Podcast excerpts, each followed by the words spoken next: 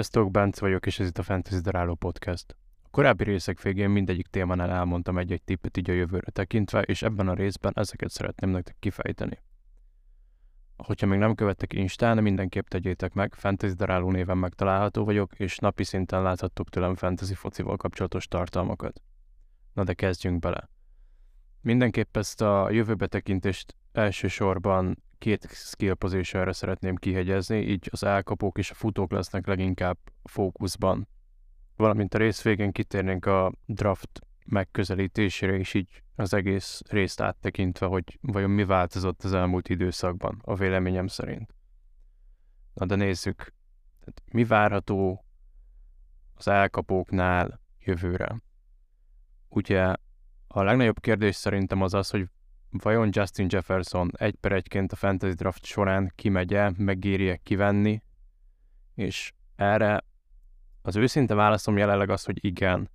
Ugye korábban csináltam már Instára egy elsőkörös mokkot, ahol nem volt az egy per egy, átgondoltam kicsit a dolgokat, meg látom, ahogy egyébként ez az egész fantasy iparág így alakul, és én mindenképp azt mondanám, hogy szerintem egyébként Jefferson ér egy per egyes választást, és őszintén megmondva én nem szívesen mondanék le róla, hogyha egy per egyre választhatnék.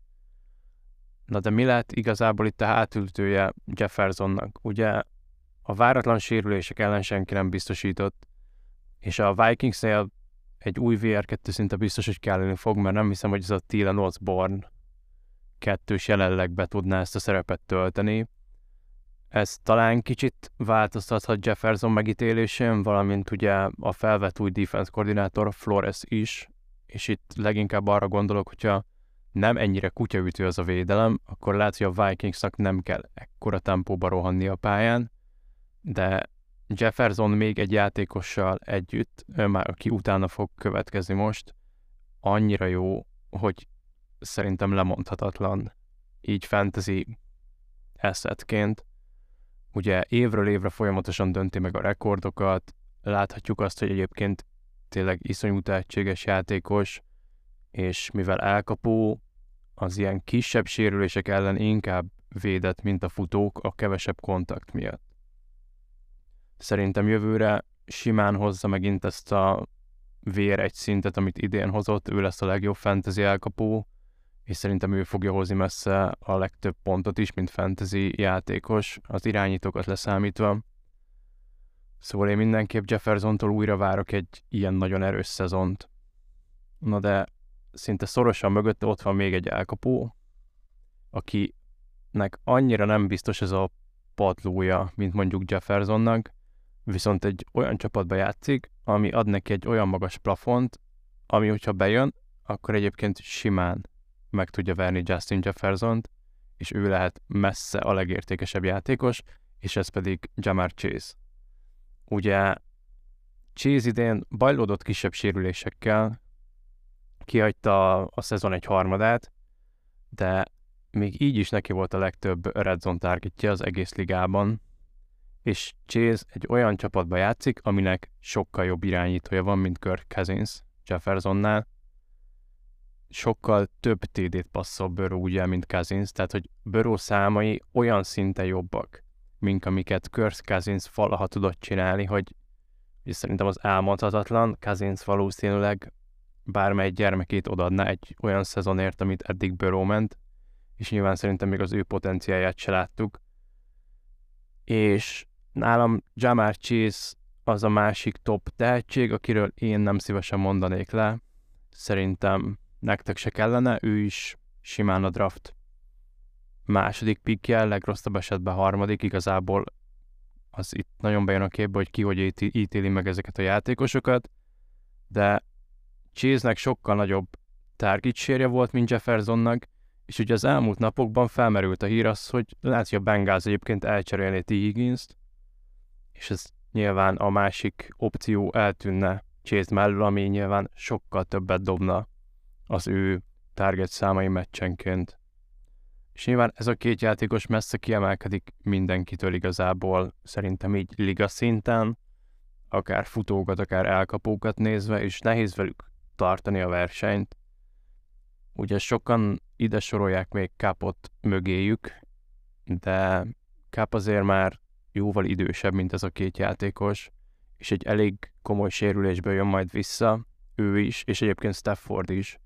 És ugye Staffordnak már nyaksérülése, nyaksérülése küzdött idén, ami 30 fölött szerintem nem egy életbiztosítás, hogy ő azzal egy teljes szezont újra le tud úgy játszani, hogy korábban, vagy egyáltalán tud-e vele játszani, ugye több irányító karrierét is egy nyaksérülést tette tönkre. Na de a következő játékos, akit mindenképp megemlítenék, az ugye, mint óriási kérdője jelenleg mindenkinek a fejével, az Devante Adams. Ugye Adamsnél láthattuk azt, hogy ő mire képes egy sztár irányítóval Rodgers személyében, majd átment a Raidersbe, és egy annyira nem jó derekkárral is egy nagyon jó fantasy szezon tudott összehozni, és miután a Raiders rájött, hogy egyébként derekkár annyira nem jó, még az ő cseréjével Stidemmel is egy rohadt jó meccset tudott játszani a 49ers ellen. Na de hogy segít Devante Adams megítélésén az éppen aktuális irányító, vagy mennyire ront, vagy javít rajta? Ugye a Raidersnél szerintem még ők se tudják egyébként, hogy ki lesz a következő irányítójuk. Jelenleg azt mondják, hogy Rodgers elég közel áll hozzájuk. Kérdés az, hogy mennyit kellene Rodgers játékjogáért fizetni a Green Bay-nek. Mert hogyha igaz az, hogy ők három elsőkörös pikket szeretnének, hát az egy Rodgers korabeli irányítóért már lehet, hogy sok lenne. De hogyha mondjuk nem Rodgers megy oda, hanem draftolnak egy újonc irányítót, akkor az vajon segíte vagy ront-e Adams megítélésén, aki már azért a 30-as éveit tapossa, nem olyan fiatal, mint a korábban említett két játékos, de még mindig látjuk azt egyébként, hogy liga szinten, amit Devante Adams tud, az egyébként elit. A touchdown upside mindenképp ott van nála, szerintem az egyik legmegbízhatóbb red zone target a ligába. És már a csapatváltásnál is lehetett egyébként látni, hogy a fantasy community így egész nem igazán tudja hova tenni jelenleg ezt a Devante Adams jelenséget. Voltak, akik az első kör közepén, végén kidraftolták, de voltak ligák, ahol egyébként a második kör végéig bent maradt. És én azt mondom, hogy egy új irányítónál is valószínűleg újra el fogjuk ezt játszani Adamsnél, hogyha nem Rodgers lesz az irányító, hogy hova tegyük, hol érdemes kivenni, érdemes-e még első kört áldozni érte, vagy inkább ez a második kör eleje közepe lenne a reális. Én azt mondom, hogy ha a második kör végén visszült hozzá Devante Adams, semmiképp se, hogy bent. Igaz, hogy csak egy meccset játszott csereirányítóval, de látszott rajta, hogy még, még mindig tudja a bizniszt az öreg, és a második kör végén nála jobb játékost nem hiszem, hogy tudsz húzni. Viszont van egy játékos, akit tavaly mindenki VR1-ként rangsorolt, és még mindig VR1-ként van rangsorolva a következő szezonra, amit nem feltétlenül tudok jelenleg hova tenni, és itt most kitérnék arra, hogy kiszámít VR1-nek, meg RB1-nek.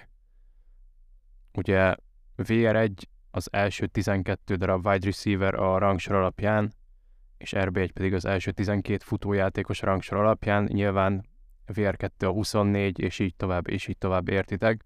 Szóval, hogy ezt a terminológust használom, hogy VR1, akkor a top 12 elkapóra gondolok. És a Jelenleg ez a VR1, akiről most beszélni fogok, ez pedig Debo Samuel. És a tavalyi szezonban még megértettem így a 22-esben, hogy miért rangsorolják az emberek egyébként VR1-nek Dibót. Ugye ő volt az egyedüli elkapó, aki képes volt tartani a lépést Cooper cup de az idei évet eltekintve én nem biztos, hogy 2023-ban a fantasy csapatomban szeretném majd tudni Debo Samuelt, mert egyébként az a 49ers nagyon átalakulóban van. Szerintem ő az egyetlen egy játékos jelenleg, akinek abban a csapatban konkrétan nincs szerepe, mert ugye McAfee és Kittle ezeket az 5 yard közeli passzokat simán összeszedi, és ugye Ayuk pedig simán vér egy csapaton belül, így outside wide receiverként, és valahogy a kettő közé kéne betenni Dibót, ami nyilván Senehennek nem probléma, és ő lehet, hogy tudja, mi lesz a jövő Dibó Samuel elének a feladata ebben a csapatban, de jelenleg az, hogy én a 12 legjobb elkapó között draftoljam ki Dibót, szinte lehetetlen, én nem is ajánlom senkinek. Ez egy abszolút lutri, nincsen meg abszolút a tényleg a szerepe az egészben. Hogyha szeretnétek 49ers elkapót, akkor később kitérünk majd erre a pontra, de egyébként álljuk egy tökéletes választás. Meccsről meccsre tudod azt, hogy biztos, hogy ő fogja a legtöbb ö, mély útvonalat futni, és igazából, ha az irányító kérdés megoldódik ott, igazából pördés, Lens is képes megdobni ezeket a mély célpontokat, ahogy láttuk, akkor inkább válasszátok ájukot, mint a, a bizonytalan díbót rohadt magas áron. És van Díbó után még egy VR1, aki számomra meglepő mód VR1-ként fejezte be a szezont, és jelenleg inkább VR2-ként van rangsorolva a legtöbb helyen, ő pedig Amari Cooper. Ugye Cooper lett a kilencedik legjobb elkapó fantasy szempontból, ami egy tök vonzó szám lenne, és az ember úgy állna ehhez hozzá, hogy na igen, Cooper az év nagy részét Brissettel lejátszotta, majd ezzel a visszatért Dishon watson aki igazából egy ilyen irányító imitátor volt ezekben a meccsekben, mert egyébként borzasztóan játszott. Na de hogyha így ment neki, egy elég szarú teljesítő Browns offense akkor nyilván jövőre sokkal jobb lesz, és valószínűleg így a számok alapján az emberek azt mondaná, hogy azt mondanák, hogy ő volt ennek az egész csapatnak a legstabilabb pontja, ami egyébként egy óriási átverés lenne, mert Amari Cooper kettő dolgot tudott idén csinálni, az az, hogy vagy top 5-ben végzett az elkapók között, vagy 40-en kívül. És ezt így sikerült a végére kihozni, úgyhogy ő lett a 9. elkapó a rangsorban.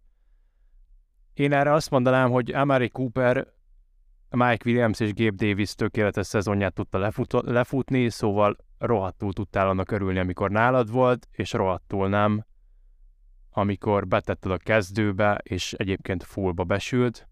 De egyébként én is azt mondom, hogy ha Dishon Watson képes javulni, és ennél a teljesítménynél biztos, hogy jobbra képes, láttuk már őt két VR1-et eltartani, így, hogyha Watson visszatér a korábbi szintjéhez közeli állapotra, szerintem olyan jó már egyébként soha nem lesz, akkor Amari Cooper simán lehet jövőre is egy VR1, és mivel nem egy baromi vonzó név, szerintem egyébként még effektív olcsón meg is tudjátok majd szerezni a drafton.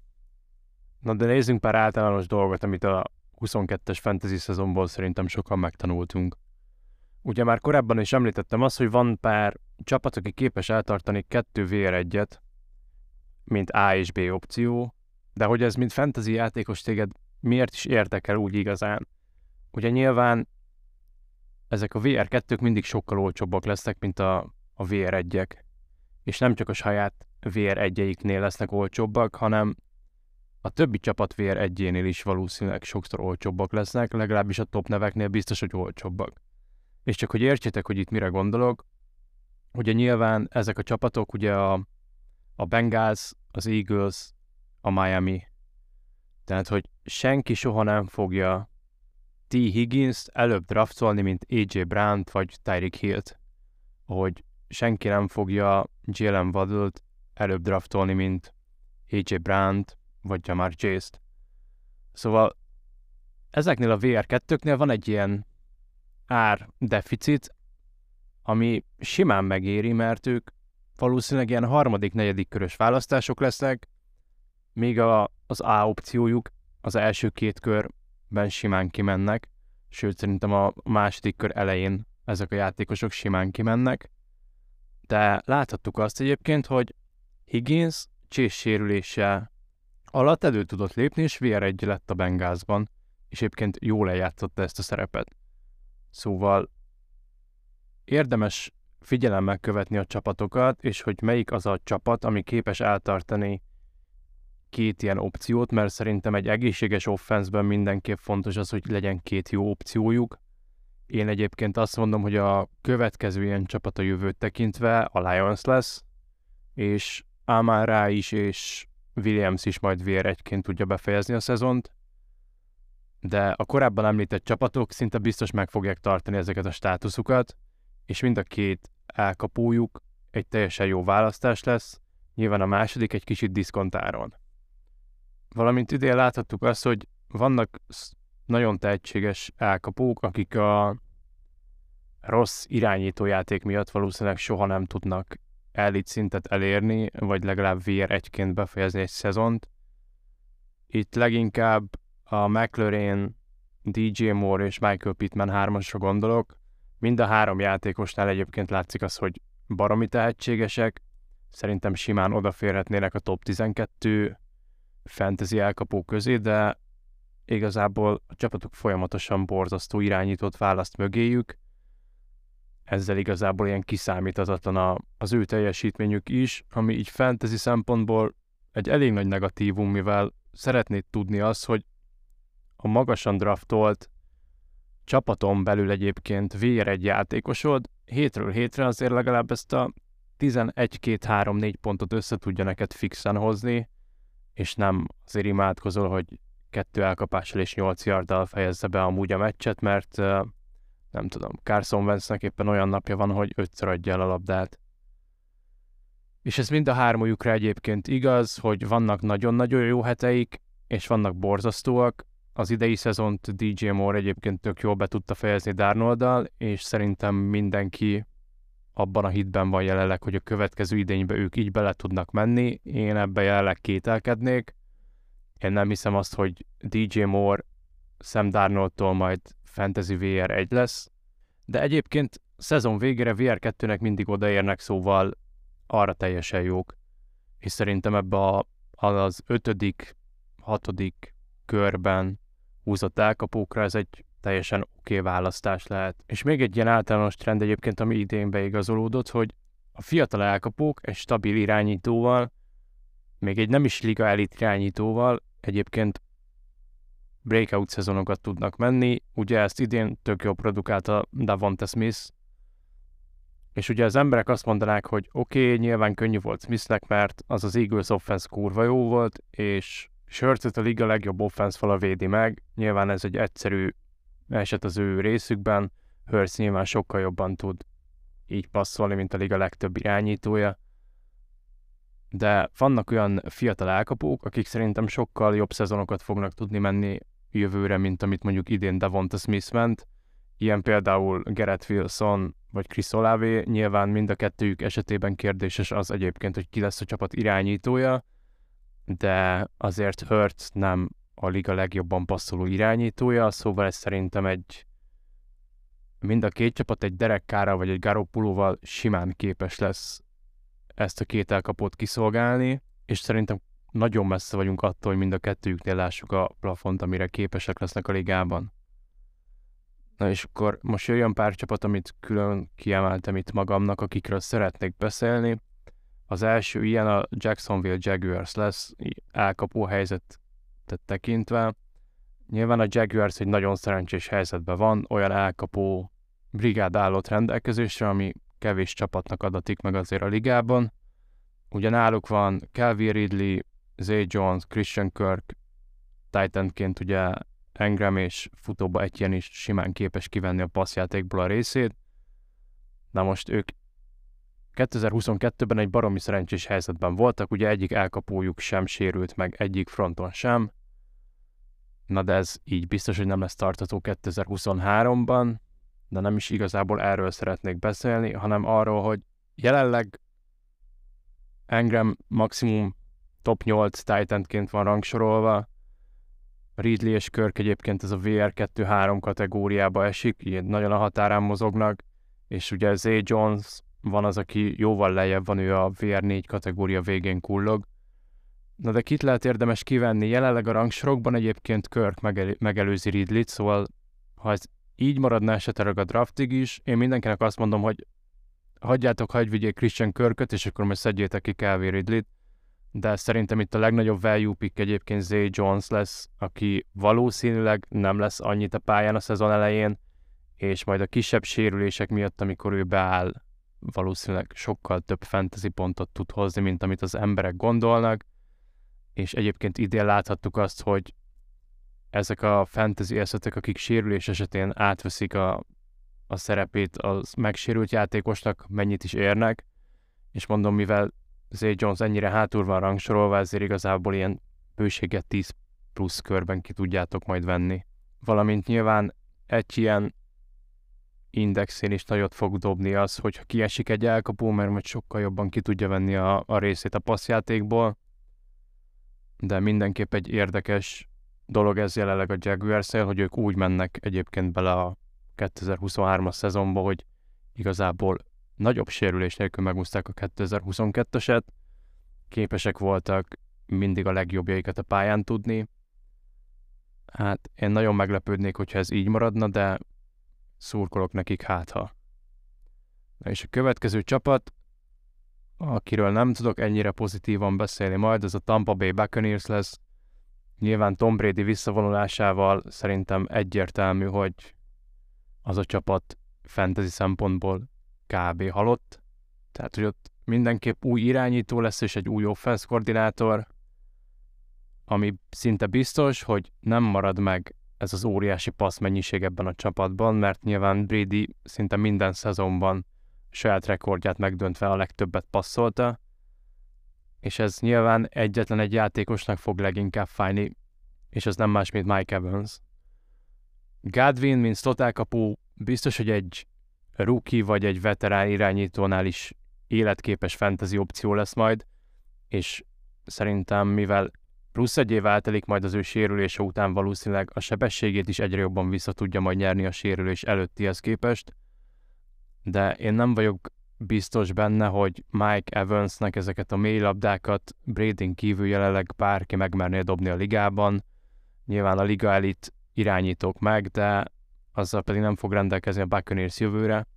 Szóval szerintem Mike Evans fantasy értéke az gyorsabban fog süllyedni, mint a Titanic, és engem nem lepne meg, hogyha az ötödik hét előtt egyébként így elérni a tengerfenekét, és onnan nagyon nehezen jönne vissza. Nyilván az ő játék stílusának az feküdt a legjobban, hogy egy Tom Brady szintű irányító feldobja neki az 50-50-es labdákat, amik, amiket ő egyébként le tud húzni. Hát szerintem ezt így abszolút ki kell írtani majd a játékából.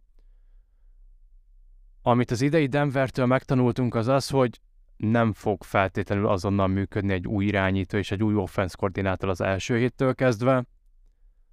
Szóval még ez is Evans ellen dolgozik, de ez ugye mind Godwin mellé dolgozik, mert nyilván a szót elkapóknak kicsit könnyebb, nem ilyen óriási rautokat futnak meg, közel vannak a line of scrimmage-hez, ahova igazából csak egy ilyen pár yardot kell odapasszolni, és ebbe egyébként Godwin bőséggel liga elit szerintem. Ma hajnalban olvastam egy hírt, miszerint a Chargers azon gondolkozik, hogy kivágja Keenan ellent. És ő amúgy is ennek a résznek a, a tartalma lett volna, de így igazából akár pozitív, akár negatív oldalról is beszélhetünk erről, mivel ha Keenan ellen Chargers játékos marad, marad, vagy maradna a jövőben, én semmiképp nem draftolnám, és igazából nem is értem azt, hogy ő egy majdnem teljesen kihagyott év után, hogy van szinte majdnem pontos, hogy ugyanott a rangsorban, mint az évet megelőzően. Mert igazából az embereknek tanulnia kellene, kellene a saját és egymás hibáiból, tehát hogyha egy elkapó majdnem egy egész évig sérüléssel bajlódik, és már a 30-as évein túl van, az nem biztos, hogy a legjobb ómen az álmos könyv szerint, és lehet, hogy le kellene egyébként róla tenni. Na most úgy néz ki, hogy ezt a Chargers is megtanulta, és lehet, hogy megválnak Keenan ellentől, hogy beférjenek a, a salary cap alá, Na de nyilván már megkezdődött a spekuláció, hogy vajon hol köthet ki Kína ellen, és igazából most mi is spekulálhatunk, hogy vajon fantasy szempontból hol lenne a legjobb, hogyha kikötne Kína ellen. És szerintem messze a legjobb opció az NFL és a fantasy játékosok számára is az lenne, hogyha Keenan ellen a Buffalo Bills-be slot elkapót játszana. Szerintem ennek az üzletnek nem lenne vesztese, mivel végre a Bills szerezne egy VR2 Dix mellé, és igazából Kinnel ellennek lenne egy kevés esély arra, hogy Super Bowl győztesként vonuljon majd vissza az NFL-ből, de ennél jobb opciót szerintem ő se tudna magának találni, és a kevés olyan csapatot látok jelenleg, ahol ennyire kell egy második számú elkapó, mint a Bills. Na és akkor az elkapókhoz lezárásként még egy név, aki szerintem méltó lezárása lesz majd annak a témának, az pedig Jerry Judy. Nyilván mindenki olvasta hírt, hogy Péter lesz a Denver főedzője, És Judy az év végén azért mutatott bizakodásra okot adó jeleneteket, és ő nagyon sokszor egyébként a szezon végén már fantasy top 3-ba végzett. Nyilván óriási kérdés a Wilson játéka, mert hogyha az idei szintet hozza, akkor nyilván tök mindegy, hogy milyen elkapói vannak, de én abba bízom, hogy Payton ki tudja hozni Wilsonból azt egyébként, amilyen a seahawks volt, vagy akár még jobbat, és Judy pedig szerintem a tökéletes elkapó abba a csapatba. Szerintem ezt a Sutton vonalat ők is el fogják engedni, vagy kevésbé fogják erőltetni. Judy sokkal tehetségesebb és fiatalabb játékos, és én mindenkit arra tudok majd búzdítani, hogy Judy nem lesz egy drága elkapó szerintem a drafton, hogy érdemes Jerry Judit kihúzni, mert az a Broncos passzjáték biztos, hogy jobb lesz, mint amilyen idén volt Sean Paytonnal, és abban a csapatban nincs jobb passz elkapó opció jelenleg, mint Jerry Judy. Engem azt se lepne meg egyébként, hogy ő vr 1 fejezné be a szezon, szóval odaférne a top 12-be. Na de térjünk is át a másik főbb témánkra, a másik pozícióra, a futókra. Azt már én is észrevettem, amióta fantasy játszok, és a statisztikák is ezt támasztják alá, hogy a top 4-ben végzett futók közül legalább egy nem fog újra a következő szezonban a top 4-ben végezni, úgyhogy most először vegyük át az idei top 4 futót, és próbáljunk rájönni arra, hogy melyikük nem lesz jövőre benne ebbe a rangsorba. Ugye az első, az McAfee lett. Ugye McAfee szerintem az egyik legstabilabb futó választás jelenleg, egy nagyon jó offenszbe játszik, egy baromi egészséges offensz környezetben, nagyon-nagyon ki tudja venni a részét a passzjátékból, és itt megjegyezném, hogy ha PPR-ban játszatok, a passzjátékban részvevő futók mindig egy ilyen cheat kódok lesznek, és ugye ebből is kiemelkedik majd McAfee mindig. De tényleg McAfee helyzete jelenleg a legstabilabb az összes futóé közül. Szerintem őszinte biztos, hogy jövőre is top 4-ben lesz, hogyha nem sérül meg. Ugye őt követi Ekeler, Ekeler mellett szól az, hogy új offense koordinátora lett a Chargersnek, aki valószínűleg sokkal többet fog az ő erősségére játszani, valamint nála azt látjuk, hogy ha tényleg kivágják ellent, ahogy a korábban is beszéltem róla, ott marad egy Mike Williams, mint igaz, igazából elkapási opció, aki nem tud egészséges maradni egész szezonban, és láthattuk azt egyébként, hogy Ekeler passzjátékban kivett számai sok nagyon nagyot ugranak abban az esetben, hogyha a két első opciós elkapó sérült és nem játszik. Így én nála se látom azt, hogy ő top 4-ből kiesne, ha csak nem sérül meg, mert igazából az a környezet elég jó ahhoz, hogy Ekelert támogassa, valamint tényleg nem igazán látok más kialakult opciót rajta kívül abban az offenszben. A harmadik futó Saquon Barkley, na most nála a legnagyobb kérdés az, hogy ő hova igazol. Mert az idei szezonjában egy elég egyszerű képlet érvényesült, és azt mondtam is korábban, ugye neki lejárt a ruki szerződése, a Giants-et rohadtul nem érdekelte az, hogy most bárki megsérül-e idén vagy nem. Most ha visszaigazol a Giants-be, vagy bármely más csapatban, nyilván már hosszú távú szerződést fog kapni, szóval rohadtul érdekes lesz az, hogy ő egyébként egészségese vagy nem. És itt felmerül az, hogy ő nem biztos, hogy ugyanezt a workloadot fogja kapni a következő években, már csak azért sem, mert ugye senki se hülye, mindenki látta, hogy egyébként ő elég, eléggé meg tud sérülni, és egy egész évre kidőlni. Nála mindenképp a, az egyetlen egy ellene szóló faktor az az, hogy nem biztos, hogy ugyanannyi időt fog a pályán tölteni, mint az idei szezonban. És az elején valószínűleg rosszul mondtam, nem a top 4-ben végzett futók, hanem így rangsor alapján top 4 futók. Itt elnézést kérek, hogyha hibáztam, megesik.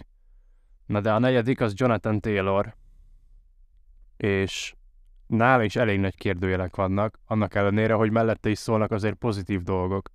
És nyilván mindenki leírja Taylort az idei szezonja miatt, azért amikor játszott, nem feltétlenül volt olyan rossz Taylor, de abból a Coltsból szerintem idén a jóisten se tűnt volna ki. Na de mi az, ami mellette szól? Ugye Barkley-nál elmondtam azt, hogy a rookie szerződés utolsó éveben nyilván nem érdekli a csapatot az, hogy te egészséges leszel-e jövőre vagy sem. Na hát az idén Jonathan Taylor a Coltsban, valamint azért egy kicsit hosszabb időt tud rápienni erre a szezonra, mint a többiek, mert az utolsó pár héten már azért nem játszott. De a nagy kérdés ugye maga a Colts. Tehát egy olyan csapatról beszélünk, akik képesek kinevezni egy Inter head coachot, aki soha nem volt edző az NFL-ben. Fogalmunk nincs arról, hogy ki lesz annak a Coltsnak az irányítója. És a legnagyobb kérdés az az, hogy a 2021-ben még Liga Elite Colts offensive line az vajon hova tűnt, és ezt képes-e valaki visszahozni az élők sorában. Mert hogyha ez így mind jól alakul, és nyilván nem Liga Elite irányítót képzelek el a Coltsba azonnal, de ha egy átlagos NFL irányítóval rendelkezik a Colts, akkor Taylor elég jó szezon tud hozni, szerintem ezt láthattuk 2021-ben is. De nyilván jelenleg ellene szól a legtöbb dolog, hogy nem fog visszérni ide a top 4-be, és van pár játékos, akit felírtam magamnak, aki viszont boldogan átvenné a helyét itt. És akkor most, mint rövid felsorolás, ez a kettő darab játékos, aki szerintem erre a legnagyobb eséllyel pályázik, az Breeze Hall és Bizsár Robinson. Nyilván Breeze Hall a sérülés előtt a harmadik legjobb futó volt a ligában. Róla majd egy kicsit bővebben beszélünk később, de szerintem értető, hogy miért végezhet simán top 4-be. És ugye itt van Bizsán Robinson, akiről szintén fogunk később beszélni, de szerintem, ha az ember minél jobban ássa bele magát az ő Kalis téphébe, annál nagyobb esélyt lát arra, hogy simán beleférhet ide a top 4 fantasy futóba a következő szezon végén.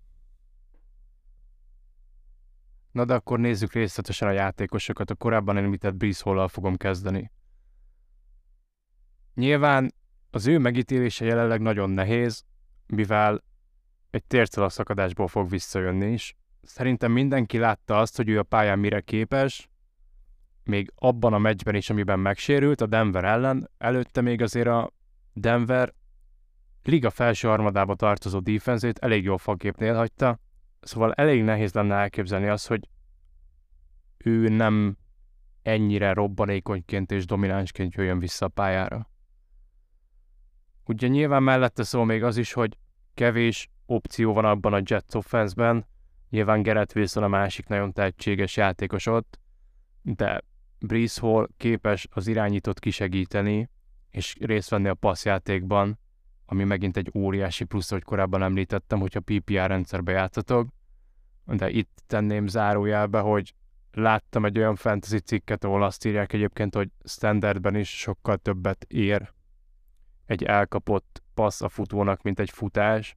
Szóval a standardet játszatok, azért ott is számoljatok Breeze hall És nyilván a sérülés miatt nehéz őt tényleg megítélni, mert láthattuk idén azt, hogy Dobbins mennyire nehezen jött vissza a tért sérüléséből, és nyilván az nem feltétlenül csak egy ACL szakadás volt, hanem ott több tércalag is megsérült.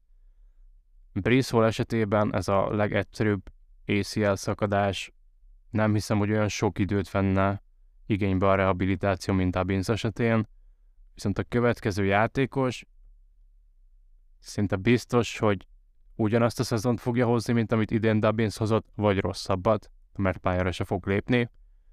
Szerintem itt már sokan kitalálták, hogy Javonte Williamsről van szó, ugye nála három darab tércelag is megsérült, és ezt így hagyom leülepedni, hogy a legtöbb ember Breeze Hall egy darab tércelag sérülésénél aggódik, na most Javontának három is megsérült, semmiképp se húzzátok ki Javonte Williams-t így látatlanba, hogyha most ilyen bestbolt vagy bármiféle draftoltok, mert rohadt nagy árat kell azért a tehetségért fizetni, és nagyon nagy kérdőjel az, hogy egyáltalán ő jövőre pályára lép el, és a pályára lép egyébként mit tud csinálni. Dubbinsnál azért látszott az, hogy nem feltétlenül tudja ugyanazt a sebességet hozni, mint előtte. Na de visszatérve Williamsre, nyilván egy baromi jó helyzetbe kerülne bele, hogyha visszakerülne a Denverbe.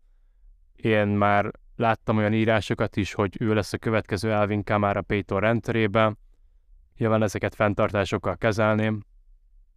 De tény az, hogyha ahogy közeledünk a szezonhoz, hogyha egyre pozitívabbak a hírek, azért Williamsnek egy tök jó helye lenne ott abba a Denver offense-be. de jelenleg ez ilyen értékelhetetlen, és inkább tényleg így tanácsként mondom azt, hogy ne feltétlenül üljetek fel a hype-ra. És akkor már beszéljünk a korábban említett Dubbinsról is. Én jelenleg azt mondom, hogy ő az egyik legalul értékeltebb játékos így a 2023-as draftot megelőzően, mivel mindenki arra emlékszik, hogy ő kidraftolta Dubbins-t, majd rohadtul nem játszott soha, aztán amikor jó volt, akkor meg rohadtul a padján ült, mert már egyébként kibízik abba, hogy ő, ha pályán van is jó lesz, de évvégére jó lett. És ha az ember végig gondolja azt, hogy ő azért az év végére egy elég jó statisztikát tudott összehozni azokon a meccseken, amikor pályára lépett, ilyen közel 6 yardot átlagolt futásonként, és van ideje még a rehabilitációra, hogyha nem százszázalékos ez a térd, akkor én azt mondom, hogy a következő szezonban mindenki le fog róla mondani, erre a negatív tapasztalatra építve, na de nektek okosan majd kihúzzátok a hatodik körbe, és majd végignevetitek a következő szezont, mint ahogy végignevethettétek idén Josh jacobs De, de nála az egyetlen egy óriási negatívum az az, hogy kb. soha nem passzol neki le már, neki se, de a futójátékban egyébként baromi hasznos, és, és nagyon jó hatásfokkal hozza a yardokat. A nagy kérdés az, hogy mi lesz Lamar Jacksonnal, szerintem egyébként ott fogja tudni tartani a Ravens, lesz egy megállapodás, valamint engem érdekel az, hogy az új offense koordinátorukkal majd hogy fognak működni. De az idei év meglepetése free agent lesz a következő szezonba, úgyhogy Josh Jacobs nem feltétlenül fog a Raidersnél maradni. Na de mi lenne a legjobb az ő szempontjából, hogyha ott ülne tovább Las Vegasba és élvezni az életet, vagy keresne magának egy másik destinációt, és én inkább ezt a az opciót tartom valószínűleg, és megkerestem a tökéletes csapatot Josh Jacobsnak, szerintem egyébként ezt a vak is látja. Szóval a legjobb csapat Jacobs számára a Miami Dolphins lenne, akik nulla darab futóval rendelkeznek, ugye sem Mostert, sem pedig Jeff Wilson nincs szerződés alatt, szóval McDaniels megtalálhatná a tökéletes futót a rendszerébe, és Jacobsnak pedig meg lenne a tökéletes csapat, a liga egyik legjobb baltekője mögött futhatna, és meg tudná ismételni az idei szezonját. Egyébként, miközben készültem erre a podcastra, nyilván keresgéltem infókat róluk, meg bármilyet, hogy mi az, ami érdekes lehet elmondani mondjuk Jacobsról, és Jacobs esetében találtam egy érdekes statisztikát, a Raidersnek 5 yardon belül 12 darab futójátéka volt Josh Jacobsra hívva, és jobból 11-et TD-t, TD-re vitt. Szóval ezzel a potenciállal én azt mondom, hogy csapatfüggően, de egyébként Jacobs top 5, legrosszabb esetben top 10 futó lesz 2023-ban. Nem igazán látom magam előtt az, hogy ő baszként fejezné be a következő szezont. Az idei év második legnagyobb rookie meglepetése nyilván Brissol mögött Kenneth Walker volt. Hát ő is egy elég kényelmes szituációba csücsült be.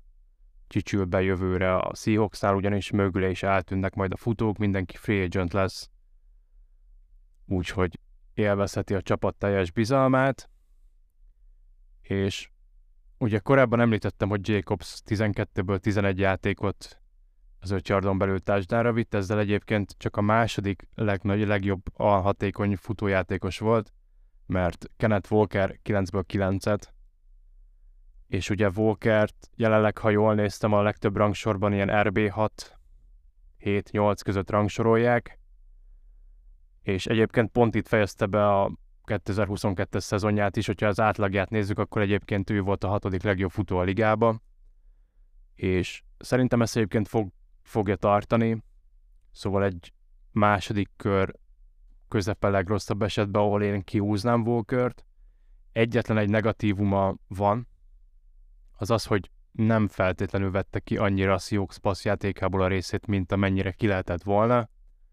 Nyilván a Seahawks egy rettentő top-heavy passzjáték, a legtöbb targetet ugye Metcalf és Lekit összeszedi, de én látom azt, hogy ez még egy harmadik játékost elbírna, és az szinte biztos, hogy Walker lesz. Úgyhogy én azt mondom, hogy ő jövőre is meg tudja tartani ezt a top 6-ot, de a legrosszabb esetben top 8 RB lesz. És ha már szó volt a kényelmes helyzetről, a következő futón csapaton belüli helyzete se feltétlenül megkérdőjelezhető, ott maximum majd az offenz átalakulása vezet véget az ő idei szárnyalásának, ez a futó pedig Ramondre Stevenson. Engem nagyon meglepne egyébként, hogyha a Patriots visszavinné Harris-t, leginkább azért, mert ők tavaly kidraftoltak kettő draft futót, szóval bőséggel van opciójuk arra az esetre, hogyha Stevenson tehermentesíteni kell, vagy megsérül. Nem hiszem, hogy Harris olcsóbb opció lenne, mint ez a két rookie. Na de miért is mondtam azt, hogy maximum az az offense lesz az, ami az ő szárnyalását megállítja. Nyilván Bill O'Brien vissza a Patriotshoz, és ezzel szerintem az a támadójáték is át fog alakulni. Én kíváncsian várom azt, hogy Stevensonnak ebben milyen szerepe lesz. A Patriotsnak nagyon régen volt legutoljára, legutoljára olyan futója, aki elkapásokban és a földön is ennyire hasznos volt a csapat számára. Szóval én remélem, hogy Bill O'Brien ezt nem teszi tönkre, és Stevenson megmarad ez a top 8 fantasy futó a következő szezonra is. A 2022-es szezonban feltűnt egy új jelenség, legalábbis én most lettem rá figyelmes, és ez a Michael Carter féle jelenség volt, hogy rukiként van egy egész tűrhető éved, jónak semmiképp sem mondanám, de tűrhető, majd a nyakadra draftolnak egy rookie futót, aki megeszi az állásod és kiátszik a csapatból. Na most a legtöbben ezt a jelenséget próbálják ráhúzni a következő játékosra is. A Falcons futójára Tyler IG-re, de szerintem ő messze van ettől, és nem kell ilyen miatt aggódni. IG az egyik legmeglepőbb futó volt szerintem az idei szezonban, ő egy késői körös választása volt a Falconsnak, én nem igazán láttam azt, hogy Patterson-t valaki ki fogja játszani ebben a szezonban, abból a Falconsból, de ez megtörtént, és szerintem a lehető legjobb draft pickje a Falconsnak az Algier volt ugyanis, a borzasztó offense faluk mögött is egyébként egy rohadt jó szezon tudott futni, valamint találtak egy olyan futójátékost, aki az egyetem alatt már megszokta, hogy ő a belkáv, és így a Falcons futásra építő támadójátékába tökéletesen beillik. Valamint a legmeglepőbb az egészbe, hogy egy késői körös választásként ő egyébként magasabb értékelést kapott egész szezonra, mint rookie futó, mint mondjuk Breeze Hall vagy Kenneth Walker. Itt is megjegyezném, hogy 2021-ben a PFF szerint legjobban értékelt rookie futó Ramondre Stevenson volt, és mindenki látja, hogy mi lett belőle, szóval én azt mondom, hogy ha draftoltok, akkor Tyler Argylt szed össze, nem fognak a nyakára vinni egy futót semmivel Pattersonnak még élő szerződése van, hülyék lennének még egy veterán futónak fizetni, vagy a tavaly draftolt rukik mellé még odavinni még egy valakit, ő lehet a 2023-as év egyik legnagyobb meglepetése amúgy. Na de ki az a rookie futó, akitől a legtöbb veterán egyébként féltené az állását, és korábban már beszéltünk, beszéltünk róla. Ugye ez Bizsár Robinson, szerintem aki NFL-lel foglalkozik, így jobban érdekli, régebben nézi és szereti a college futballt, már tudja a nevét, aki meg csak fantasy játszik, az is nagyon hamar meg fogja ismerni. Na de miért érdekes az a futójátékos, aki nulla darab steppet játszott még az NFL-ben, mégis a legtöbb fantasy applikációon már elérhető a következő rookie draft class, már ilyen első kör közelébe projektel egyébként Bizsánt. Hát nyilván ő egy nagyon robbanékony játékos, és már korábban említettem, hogy Bellhez hasonló játékstílusa van. Ezt itt nem is szeretném jobban kifejteni, vannak akik jobban meg tudják ítélni, mint én, na de fantasy szempontból mi is lenne jó Bizsár Robinsonnak, hogyha hol köt neki.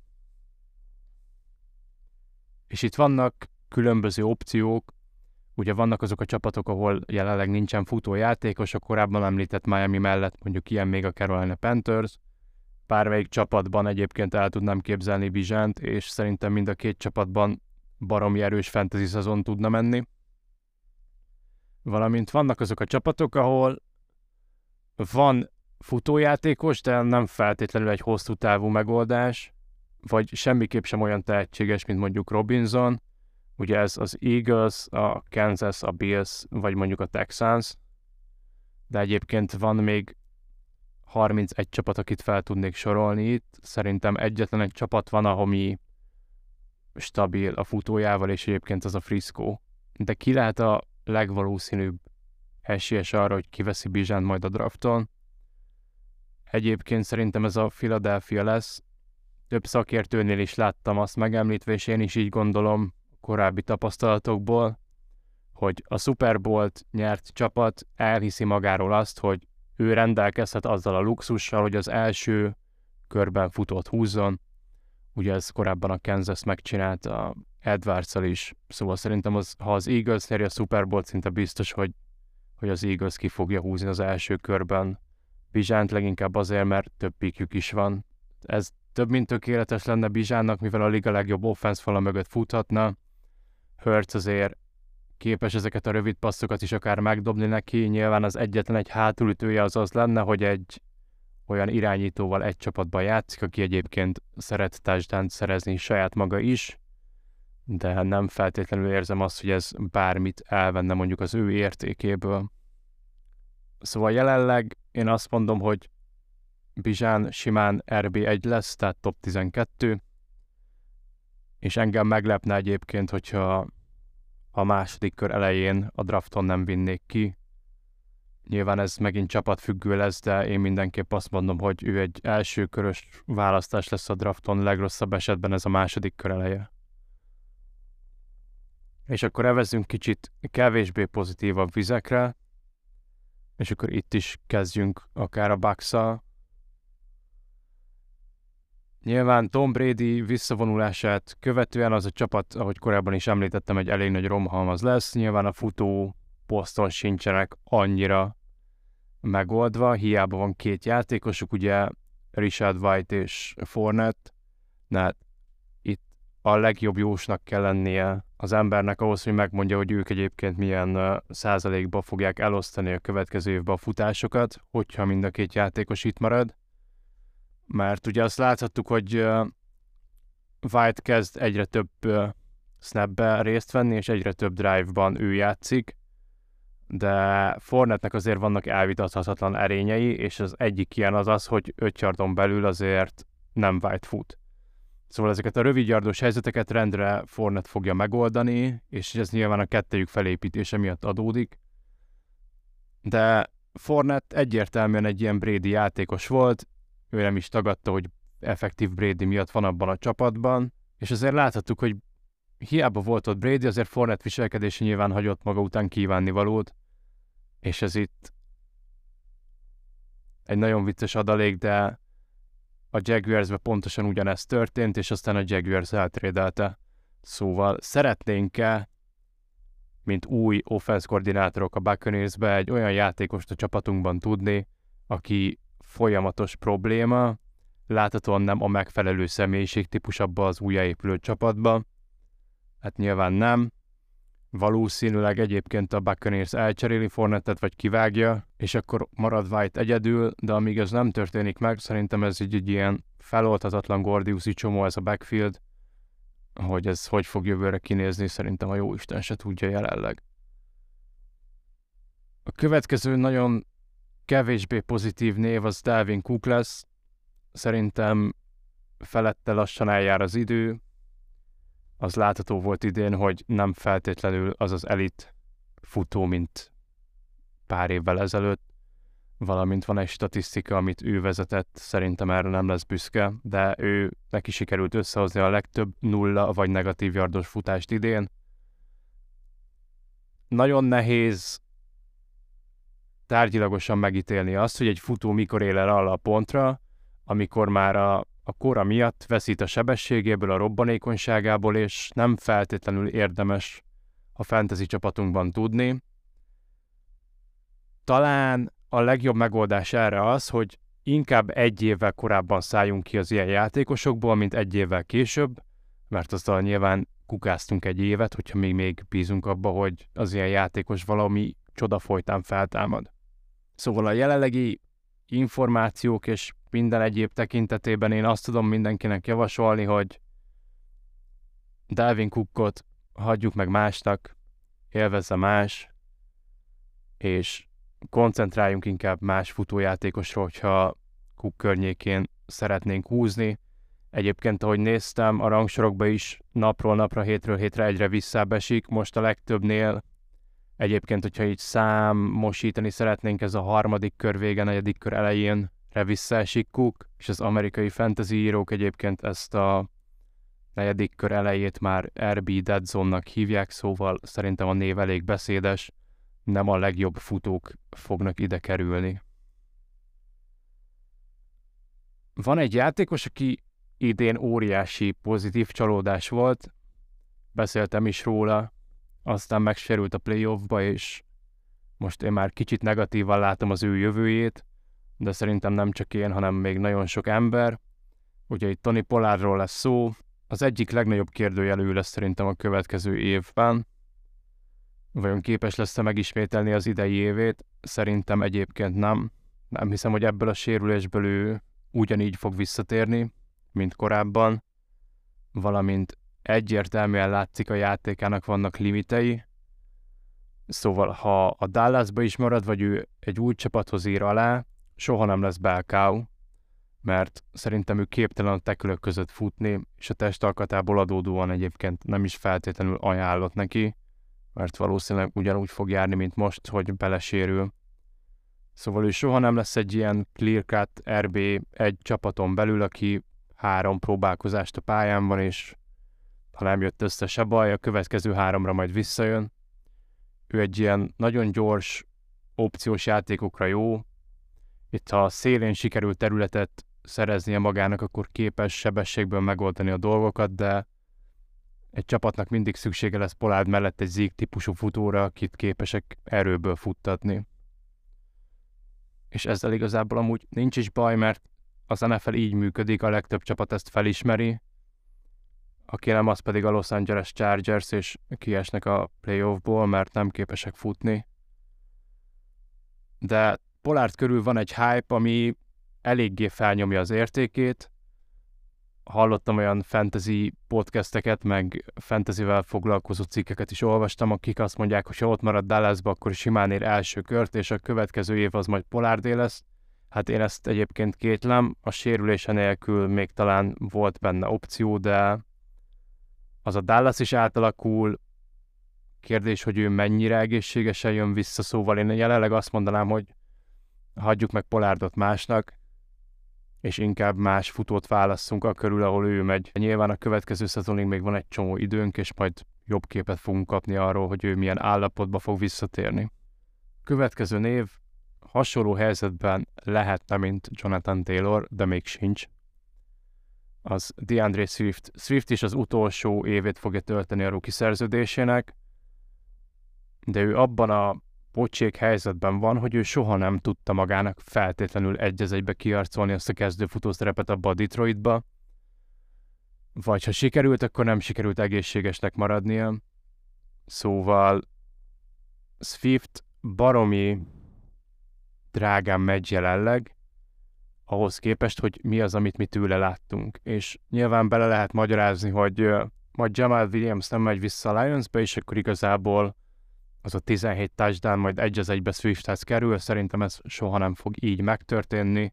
Ha nem is viszik vissza Jamal Williams a Lionsba, Craig Reynolds még biztos, hogy ott fog maradni, szóval legrosszabb esetben reynolds fogja megosztani egyébként a snappeket Swift, mert szerintem a Lions edzői stábja se 100%-ig biztos abban, hogy Swift a tökéletes megoldás a futóposztra, de szerintem Swift se.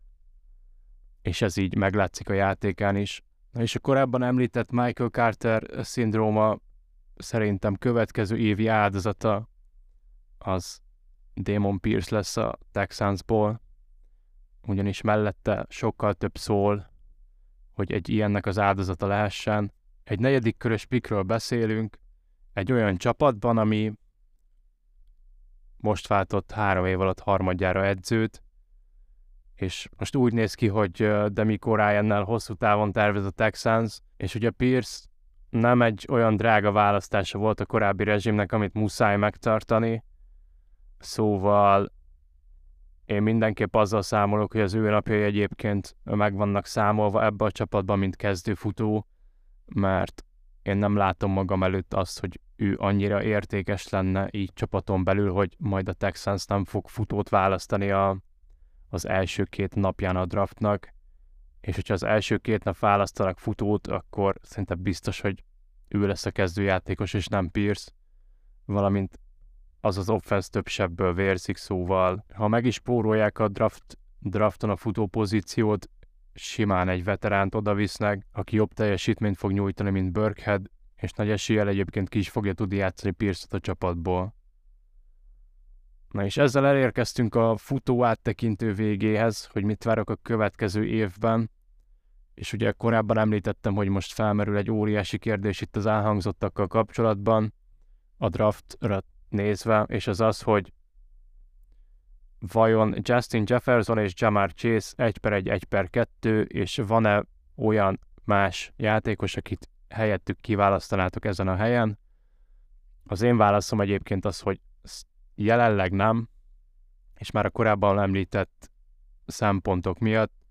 Ez a két elkapó nagyon fiatal, nagyon jó, nagyon tehetséges, az egyikük ráadásul a liga egyik legjobb offenzébe játszik, egy baromi jó fiatal irányítóval. Évről évre döntik meg a saját maguk által felállított rekordot, vagy mások által felállított rekordot, és bárhogy is nézem, jelenleg őket nagyon nehéz olyan tírbe tenni, amiben rajtuk kívül más játékost is tudunk tenni.